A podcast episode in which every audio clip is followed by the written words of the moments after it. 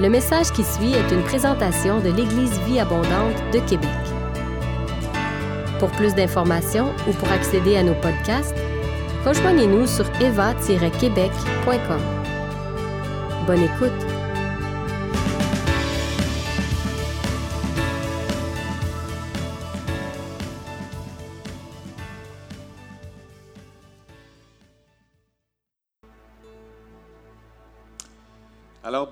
Bonjour à tous à la maison, bonjour à tout le monde ici. Je suis content de vous retrouver aujourd'hui.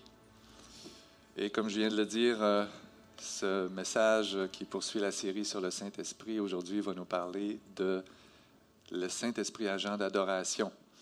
Et même Christine m'a volé un petit bout de mon message dans sa capsule sur les finances. je vais vous parler aussi de comment on peut adorer Dieu avec nos richesses. Et je commence par un passage dans Jean 4, 24, un passage bien connu qui,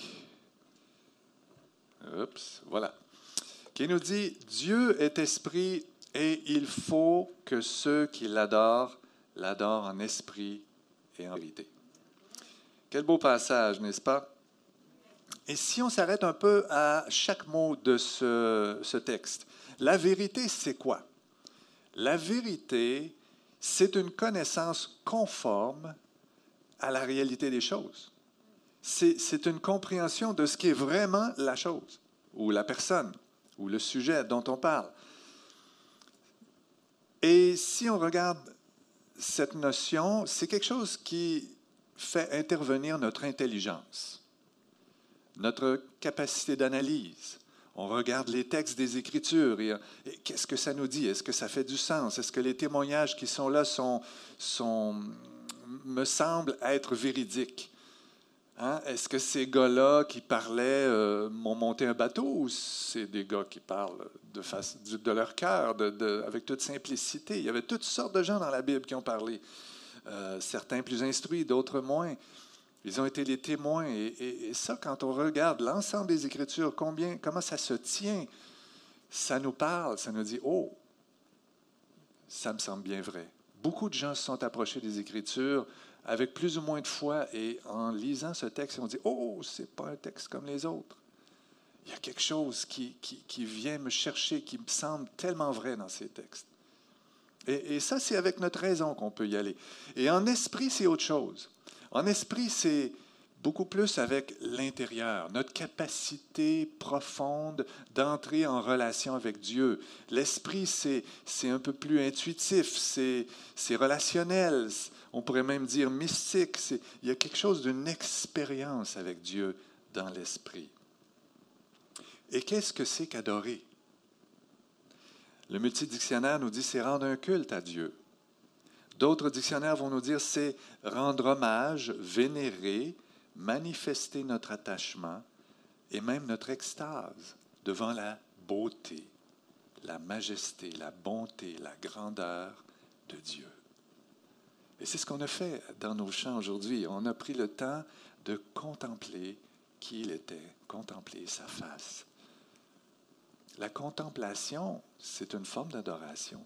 C'est s'émerveiller dans notre esprit et notre intelligence, s'émerveiller, louanger Dieu et sous la direction de l'esprit, vraiment rentrer dans cette communion avec Dieu dans l'adoration.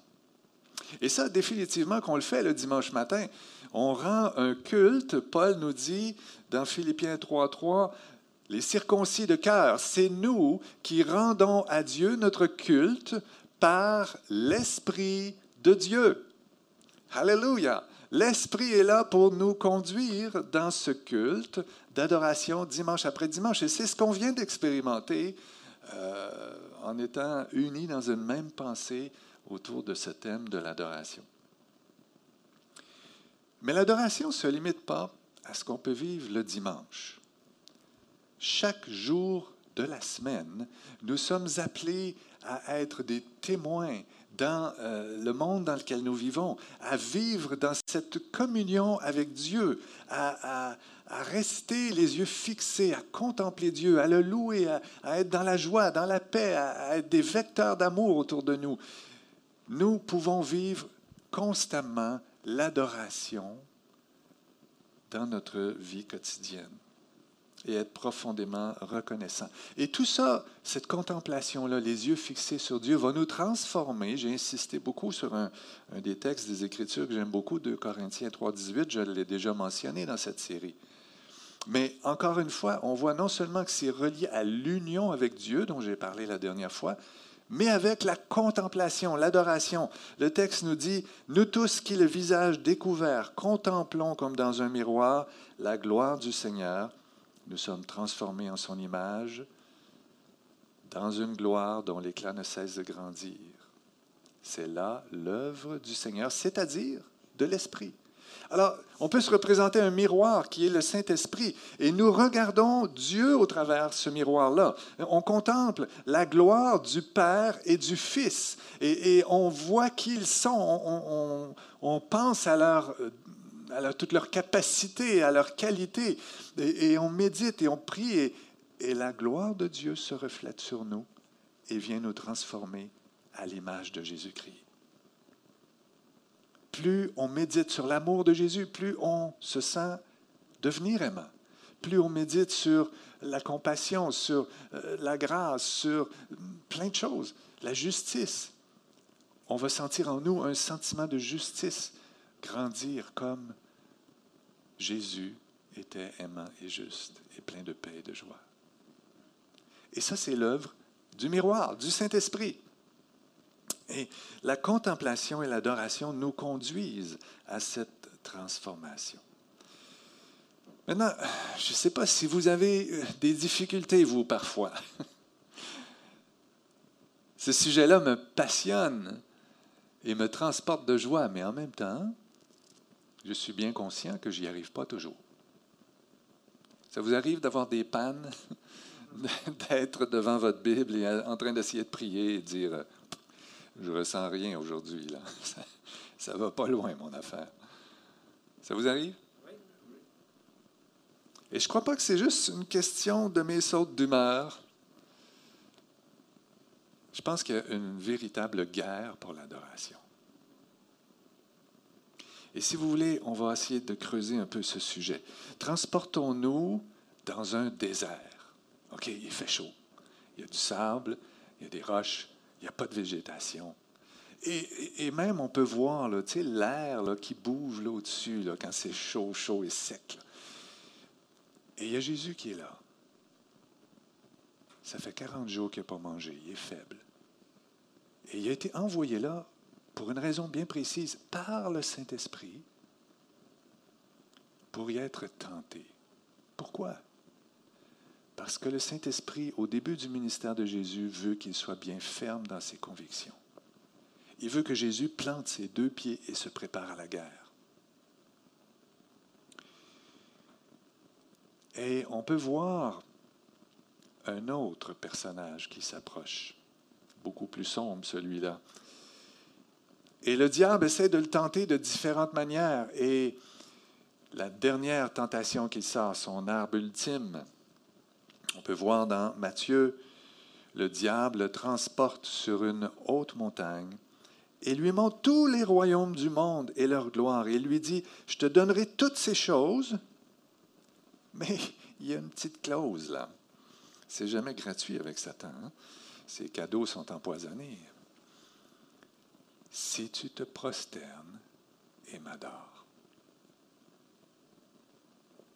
L'adoration est au cœur de la bataille ici. Et on lit ces textes-là, des fois on se dit, ah, mais c'est Jésus, c'est normal qui envoie le diable promener, hein? parce que Jésus, il est très clair et répond très rapidement. Retire-toi, Satan, car il est écrit, tu adoreras le Seigneur ton Dieu et tu le serviras, lui seul. Pas de compromis, seulement Dieu. Oui, Jésus était Dieu mais il était aussi un homme. Et il était justement envoyé là dans sa faiblesse humaine la plus grande après 40 jours de jeûne pour devoir compter sur le Saint-Esprit et devoir aller chercher tout ce qu'il y avait en lui comme force pour dire, je vais servir Dieu seulement. Jésus refuse tout compromis. Et ce qu'il répond est une espèce de résumé de Deutéronome 6. On voit euh, dans verset 4-5, Écoute Israël, l'Éternel, notre Dieu, est le seul Éternel. Tu aimeras l'Éternel, ton Dieu, de tout ton cœur, de toute ton âme et de toute ta force. C'est vraiment tout notre être qui doit aimer Dieu. Et au verset 14, vous n'irez point après d'autres dieux. Et verset 20, tu craindras l'Éternel, ton Dieu, tu le serviras, tu t'attacheras à lui. Et Jésus nous résume tout ça en disant qu'il allait adorer Dieu seul. Je ne sais pas si vous vous rendez compte, mais le judaïsme est la première religion qui a été monothéiste, c'est-à-dire un seul Dieu. Ils étaient entourés de plein d'autres religions qui avaient plusieurs dieux. Tout le monde autour avait plusieurs dieux. Le, le, Dieu de la vie, le Dieu de la mort, le Dieu de la pluie, le Dieu du soleil, le Dieu de tout ce que vous voulez. Là. Mais eux sont arrivés avec l'idée, il y a un seul Dieu qui est au-dessus de tout ça et qui fait tout ça et qui s'occupe de tout ça et qui, qui est le Dieu ultime. Il a fallu une expérience puissante pour se rendre là. Et quelle est cette expérience? Abraham, Isaac et Jacob ont été appelés. Ils ont eu des promesses et ils ont été vraiment bénis par Dieu. Ils ont, été prospères, ils ont été riches, ils ont euh, eu des troupeaux, des serviteurs, ils ont envahi la place. Mais un jour, il arrive une famine. Et cette famine-là va changer les choses de leur vie. Ils sont obligés d'aller en Égypte. Et là, en Égypte, pendant des années, ils vont rester là et le peuple va perdre même leur liberté et leur honneur. Ils vont devenir esclaves. Et Dieu a permis ça. Pourquoi? Oh, il fallait attendre 400 ans que le peuple de Canaan soit vraiment dépravé pour qu'ils perdent leur pays aux mains des Israélites. Peut-être, mais ce n'était pas obligé qu'ils deviennent des esclaves pour ça. Pourquoi devenir des esclaves? Je pense que Dieu voulait leur faire expérimenter, comme on dit des fois, le fond du baril qu'ils connaissent Dieu comme sauveur, pas juste comme un Dieu qui leur donne la prospérité et tout ce dont ils ont besoin, mais qu'ils expérimentent la misère et le besoin d'être délivrés. Et c'est ce qui est arrivé. Ils ont crié à Dieu et Dieu a entendu leur cri.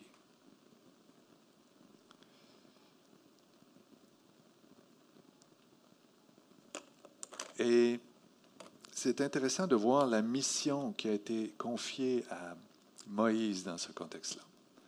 Dieu a dit, tu vas aller voir Pharaon et voici ce que tu vas lui dire. Tu vas lui dire, laisse partir mon peuple pour qu'il me serve. Dans d'autres traductions comme Sommaire, c'est laisse partir mon peuple pour qu'il me rende un culte. Autrement dit, pour qu'il m'adore. C'est la mission. C'est la vision de Dieu je libère ce peuple-là pour qu'il m'adore. Et autrefois, je voyais un petit peu la destinée d'Israël comme, euh, OK, on sort d'Égypte et puis on s'en va prendre la terre promise en Canaan. Puis en passant, on va aller faire un petit pèlerinage au mont Horeb. Hein. On, va, on va aller voir le buisson qui brûlait, puis peut-être on achètera un souvenir ou deux. Mais c'était pas ça le but. Le but, la destination, c'était vraiment le mont Horeb, où ils iraient louer, adorer le Dieu qui venait de les délivrer. C'était la première destination, et en fait, la destination. Une fois qu'ils auraient appris à adorer un seul Dieu et à vivre dans cette optique-là, ils pourraient faire des merveilles et aller posséder leur pays je pense que posséder le pays, finalement, n'était pas la priorité de Dieu. C'était un bénéfice marginal. C'était ce qui venait en plus. Et d'ailleurs, ils n'ont pas été capables de faire confiance à Dieu la première fois. Et c'est ce qui fait qu'ils se sont retrouvés à tourner en rond autour de la montagne de Reb pendant 40 ans pour apprendre à adorer. Et quand ils ont appris à faire confiance, à adorer Dieu, à compter sur lui, ils sont rentrés dans la terre de Canaan. Alors, l'enjeu, le cœur de la bataille, c'est l'adoration. Et Dieu était prêt à bien des choses pour ça. Il a envoyé les dix plaies d'Égypte. Il a dépouillé les Égyptiens pour donner leurs biens aux Israélites. Il a fendu la mer pour qu'ils traversent de façon glorieuse euh, la mer Rouge. Et ils se sont retrouvés à voir ce Dieu et à être témoins de ces choses. Et à partir de ce qu'ils ont vu, là, ils ont pu dire, oh oui, vraiment, ce Dieu-là n'est pas comme les autres. Ce Dieu-là est vraiment différent. Notre Dieu est le Dieu Tout-Puissant. Et c'est à partir de cette expérience-là que le monothéisme a pu apparaître. Et c'est là que Moïse a écrit des textes comme les, trois premiers commandements. Tu n'auras qu'un Dieu, tu n'auras pas d'autre Dieu devant ma face. Et c'est cette idée du monothéisme qui s'est implantée. Et ils ont dû apprendre à jeter progressivement les autres dieux qu'ils avaient dans leur bagage. Ça n'a pas été nécessairement d'un seul coup on voit que parfois ils avaient encore tendance à adorer d'autres dieux. Il y a une guerre pour l'adoration. Et Satan tente Jésus parce que c'est important pour lui de voler l'adoration de Dieu. Il est prêt à lui donner le monde entier, des milliards de dollars, toutes les autos, les femmes, les maisons, tout ce que vous voulez. Jésus le voit venir, il comprend l'enjeu. Et cette notion de richesse, Jésus est très conscient que ça peut détourner notre cœur de Dieu. Tu adoreras ton Dieu seulement. Et c'est pour ça que Jésus enseigne à ses disciples très souvent des choses sur l'argent. Des fois, on se demande qu'est-ce que ça fait dans la Bible, tout ça? ça a à voir quoi avec notre foi, notre piété. Allons voir un peu ce que Jésus enseigne. Il va nous dire, cherchez premièrement le royaume et la justice de Dieu. Toutes ces choses matérielles vous seront données en plus. La priorité, c'est vraiment pas les choses matérielles. Cherchez le royaume. Il va nous dire,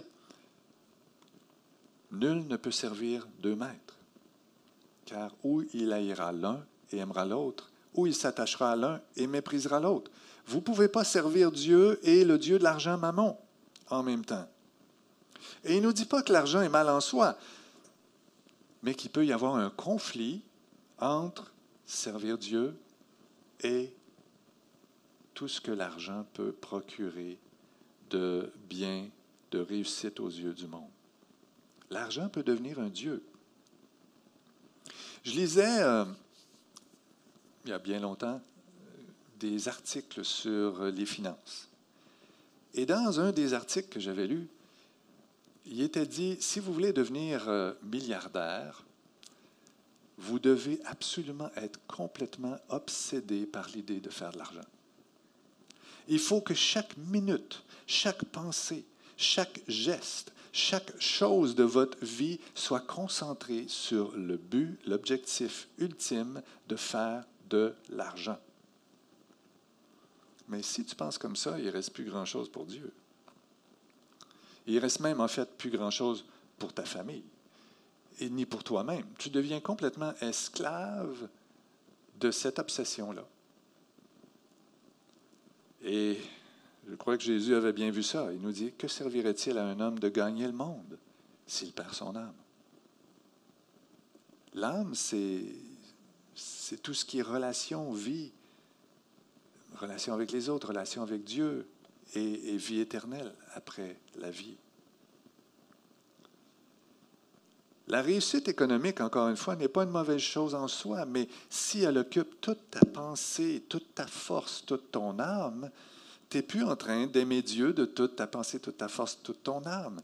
Tu n'aimes pas Dieu lui seul. Tu ne le mets pas en premier, absolument en premier, au centre, au cœur de ta vie. En fait, c'est la réussite de l'argent que tu as adoré si tu mets ça en premier. Et parfois, on est prêt à faire certains compromis pour un peu de confort ou de sécurité. C'est subtil parce que l'argent aussi donne la sécurité. Hein, ma retraite, mes assurances, ça vient nous chercher dans nos peurs. Les Israélites, à un moment donné, ils ont eu une nostalgie euh, dans le désert. Ils avaient envie de manger des poireaux. On mangeait des poireaux en Égypte, c'était bon. On était-tu bien en Égypte, hein? Ils ont comme oublié qu'ils recevaient des coups de fouet, qu'ils euh, des briques à longueur de journée. Là, ils ont la manne qui tombe du ciel tous les matins. Ils ont juste à aller la chercher. Mais non, non, des poireaux, ce serait bon. On est un peu comme ça des fois, non? Pour deux, trois poireaux, on est prêt à aller poireauter. Je n'avais pas prévu celle-là. Quelque part, euh, loin de Dieu.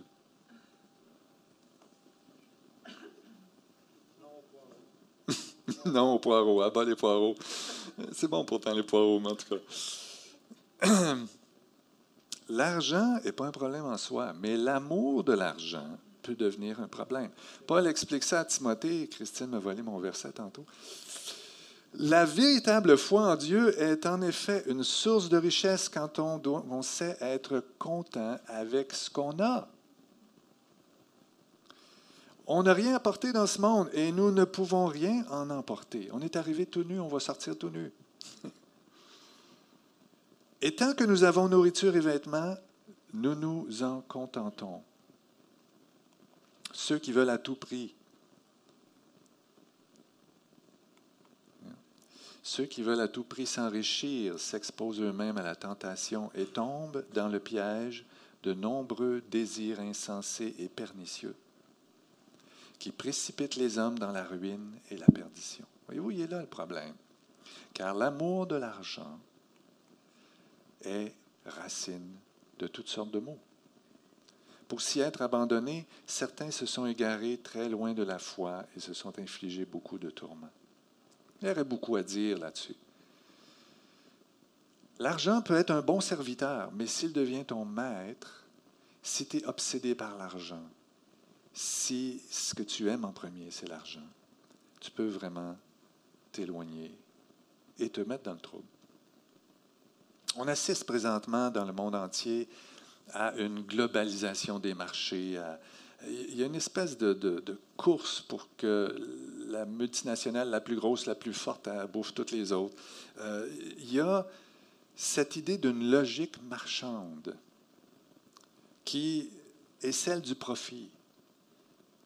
On essaye de dépasser les limites, de contourner les limites légales et les limites éthiques et la seule justification logique est souvent déshumanisante, est une espèce de machine qui gruge les droits de l'homme, qui fait taire les appareils législatifs des États et, qui enrôle même la science pour utiliser à leur manière les données de la science plutôt que de laisser les hommes scientifiques être critiques et faire de la vraie science.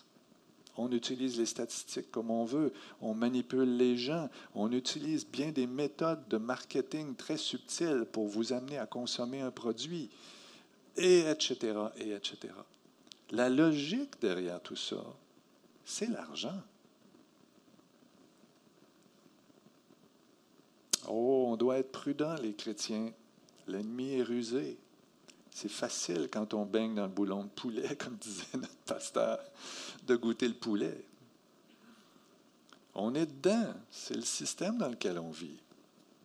Mais si on jette un regard dans la parole de Dieu et dans ce que Jésus nous enseigne, tous ces passages que je viens de lire nous mettent en garde. Et ils sont enracinés dans cette notion d'aimer Dieu seuls. Ils sont enracinés dans les trois premiers commandements de la loi. Alors quand on lit des textes, encore un, Luc 6, 20, Heureux vous qui êtes pauvres, car le royaume de Dieu est à vous. Parfois on dit, ah ben c'est une pauvreté spirituelle, il est en train de parler de l'humilité. Pas juste ça, d'après moi. Il y a réellement une notion de dépouillement volontaire Parce que si tu passes la majorité de ton temps à fixer tes yeux sur le royaume de Dieu, tu vas peut-être avoir moins d'argent pour, moins de temps, dis-je, pour mettre de l'argent dans tes coffres. Ça serait juste normal. Jésus ne nous dit pas de tout vendre nos biens. Il a dit à un seul, le jeune homme riche. Et je pense que ce jeune homme-là, il détectait chez lui un problème. Je crois qu'il aimait vraiment l'argent et il aimait en même temps vraiment Dieu. Il était très ambivalent. Il voulait aller plus loin dans sa piété, mais en même temps, il n'était pas riche pour rien. Il avait peut-être eu des héritages, mais il, il aimait prospérer, faire de l'argent. Et Jésus voit ça et il le met devant un choix radical. Vends tout ce que tu as, viens et suis-moi. Ça, c'est plutôt radical. Jésus ne demande pas ça à tout le monde, mais il l'a demandé à lui parce que je crois il voyait son problème.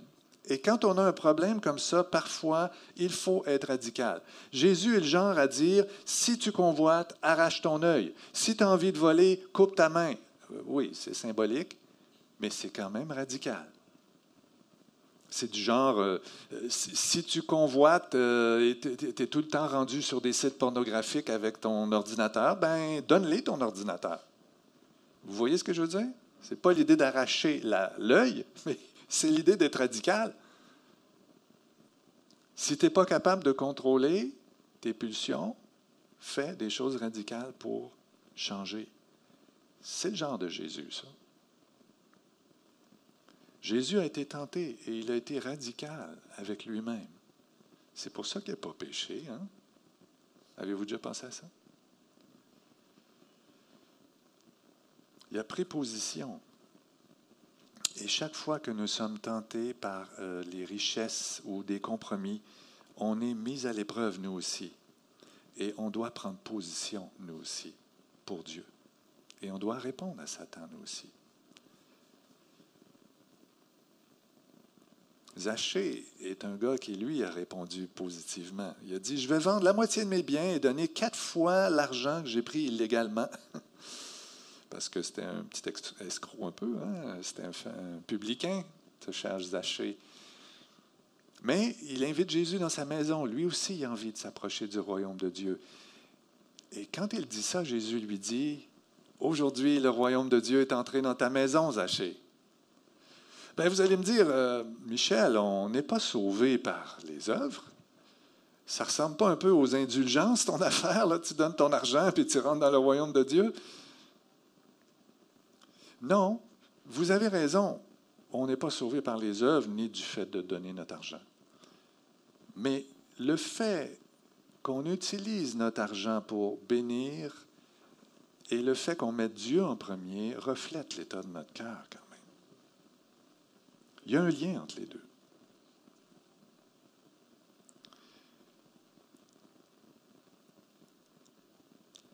L'amour de l'argent est aussi une attaque sur notre sécurité et notre autonomie, je l'ai dit tantôt. Ça honore Dieu quand on lui fait confiance. Ça honore Dieu quand on considère qu'il va pourvoir à nos besoins. Et si on compte seulement sur l'homme, nos assurances, sur nos grandes économies, peut-être que ça va nous jouer des tours aussi. J'étais, euh, j'étais bien nanti au niveau des assurances il y a une vingtaine d'années quand mon hernie discale a frappé. Et pendant deux ans, la compagnie d'assurance a, bien payé. Mais au bout de deux ans, ils ont coupé. Et je me suis rendu compte après que c'est une façon dont ils opèrent régulièrement avec tout le monde. Ils respectent leur contrat pendant un certain nombre d'années, mais il y a une politique interne à l'intérieur de la compagnie qui dit qu'au bout de deux ans, ils coupent. Si tu veux avoir ton argent, prends-toi un avocat. Je, suis très sérieux avec ça. Je l'ai vu chez des cinquantaines, des centaines de mes patients. Et là, tu te retrouves malade avec une compagnie qui ne veut plus te payer. Et j'ai reçu cette lettre-là. Euh, le matin où on partait en vacances, la première vacance que je pouvais prendre, parce que l'année, les deux premières années, j'étais trop malade pour prendre la voiture, j'avais trop mal au dos. Je me suis rendu de peine et misère au chalet et euh, là, j'ai, dit aux enfants et à ma femme, ben, allez, c'est un voyage de pêche. Ils sont partis avec la chaloupe. J'ai dit non, j'ai trop mal au dos.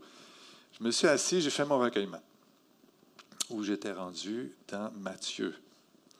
Et là, j'ai lu un, Passage que je n'ai pas aimé du tout. si quelqu'un veut plaider contre toi et prendre ta tunique, laisse-lui encore ton manteau.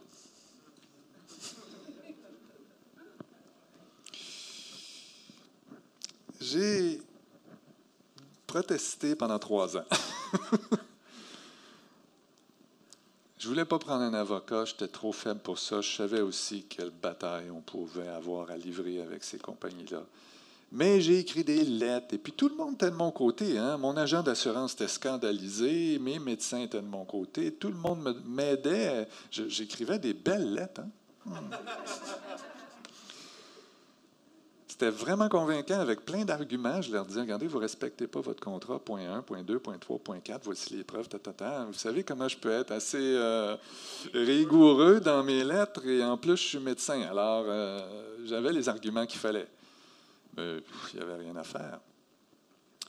Et au bout de trois ans, euh, j'ai, dit au Seigneur, OK, j'ai compris. Et j'ai accepté de lui faire confiance complètement.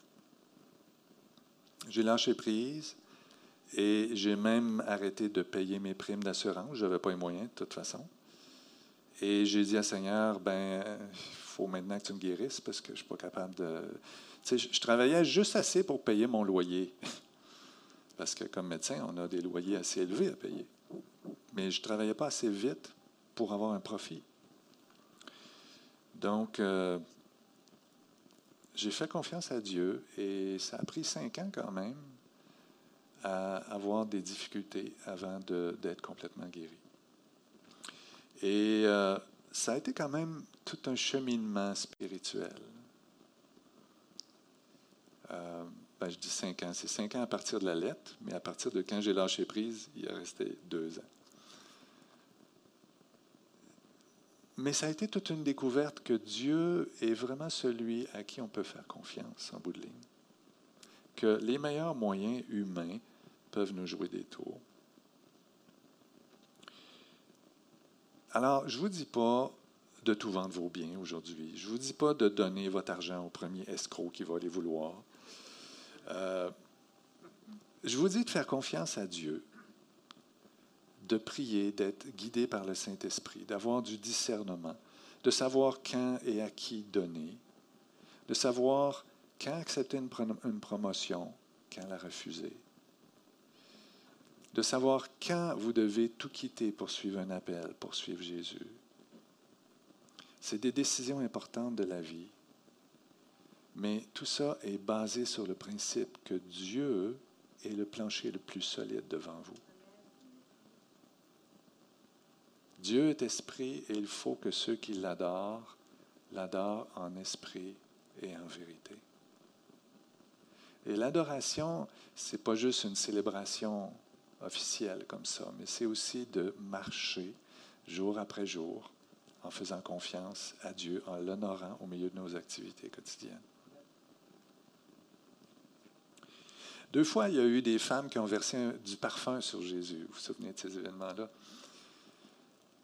Et il y a eu des protestations autour, et pourtant Jésus a dit, non, laissez-les faire. J'aime ça. Dieu aime être honoré par le parfum de nos vies, de nos prières, de notre obéissance.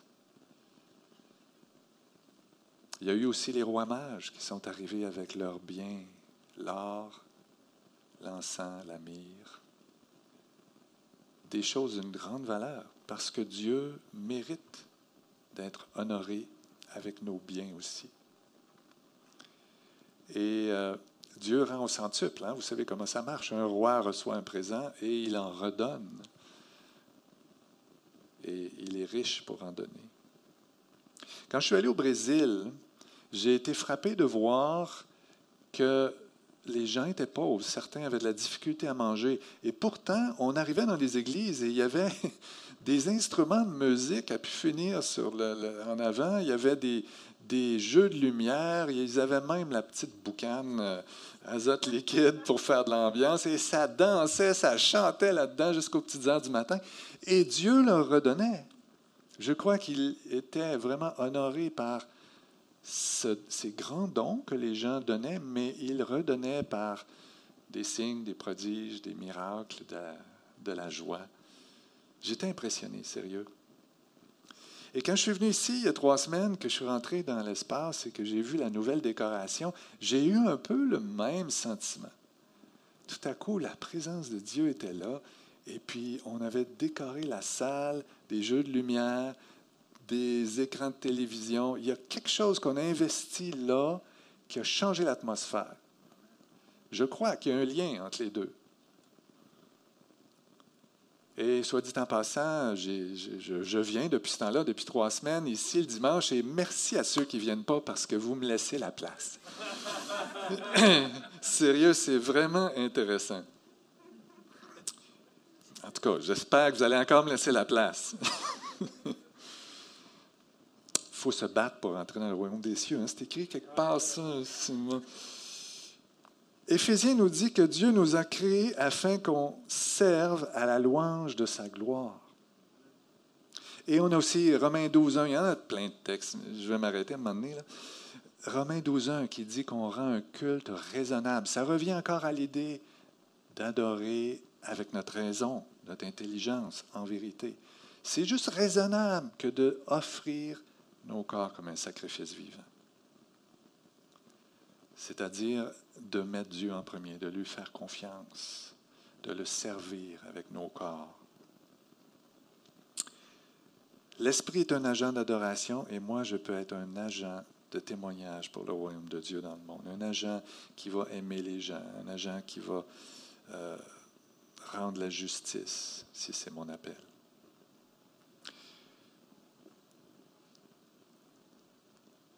Quand tu adores, il y a toujours un dilemme. Et je vais terminer avec ça. Il y a toujours un dilemme entre ta consécration et l'adoration, dans le sens les compromis que tu pourrais faire avec le monde. Est-ce que tu vas adorer Dieu seul ou si tu vas aimer aussi peut-être plus certaines choses que Dieu? Alors, c'est au cœur de la bataille, cet enjeu de l'adoration. Et je pense que dans les années qui vont venir, euh, ça risque d'être euh, encore plus un sujet important s'il y a des moments de difficultés socio-économiques qu'on aura à traverser. On doit avoir les yeux bien fixés.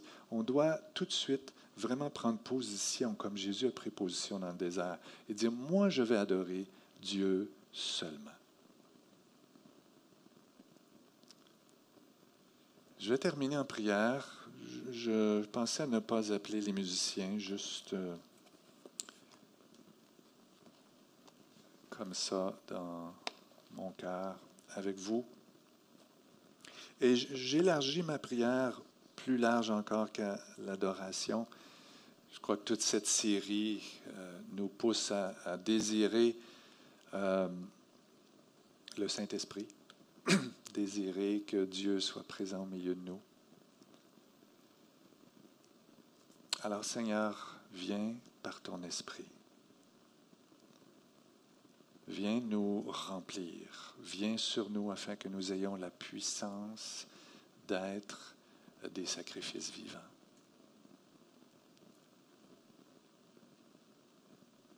Nous te bénissons, nous te louons, nous t'adorons pour qui tu es, pour ce si grand salut que tu nous as donné, pour le pardon extraordinaire que nous ne méritions pas.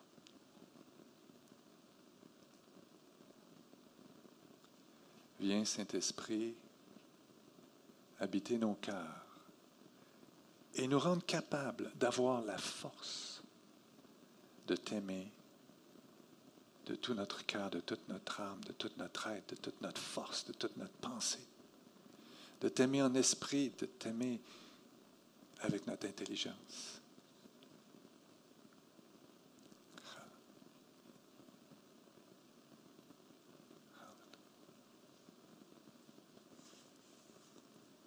Je te prie de fortifier mes frères et sœurs à la maison qui vivent des temps difficiles, qui souffrent ou qui sont engourdis. Je te prie de ranimer la flamme. Je te prie de nous élever vers toi, plus haut. Je te prie d'aller en nous plus profond pour amener des guérisons. Je te prie de nous envoyer plus loin pour livrer le message. Seigneur, au-delà de mes paroles, j'aspire à ce que ton onction vienne. J'avais une vision tantôt pendant la louange de Malachie 4.2 avec les ailes de guérison au-dessus de moi. Et ce qui était nouveau, parce que j'ai déjà eu cette vision, ce qui était nouveau, c'est qu'il y avait de l'huile, des gouttes d'huile au bout des ailes, au bout des plumes, au bout de chaque plume. Et elle s'apprêtait à être déversée sur nous. Seigneur, je te prie que cette huile de guérison coule. Que ton Saint-Esprit vienne. Que ta volonté soit faite. Que ton règne vienne.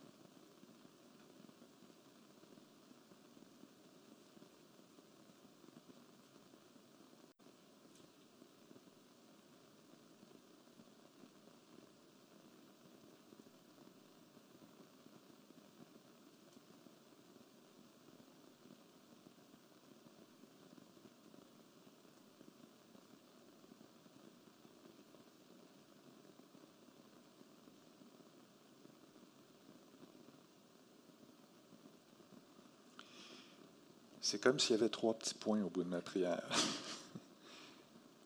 Elle n'a pas de fin. Mais je vais mettre une fin à cette rencontre en vous souhaitant une bonne semaine. Que Dieu vous bénisse, qu'il vous garde.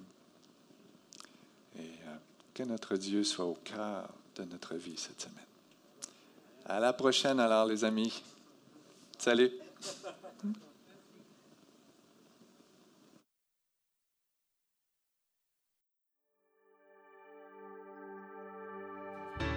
Vous avez aimé ce message, nous vous invitons à vous joindre à nous lors de nos rencontres du dimanche matin.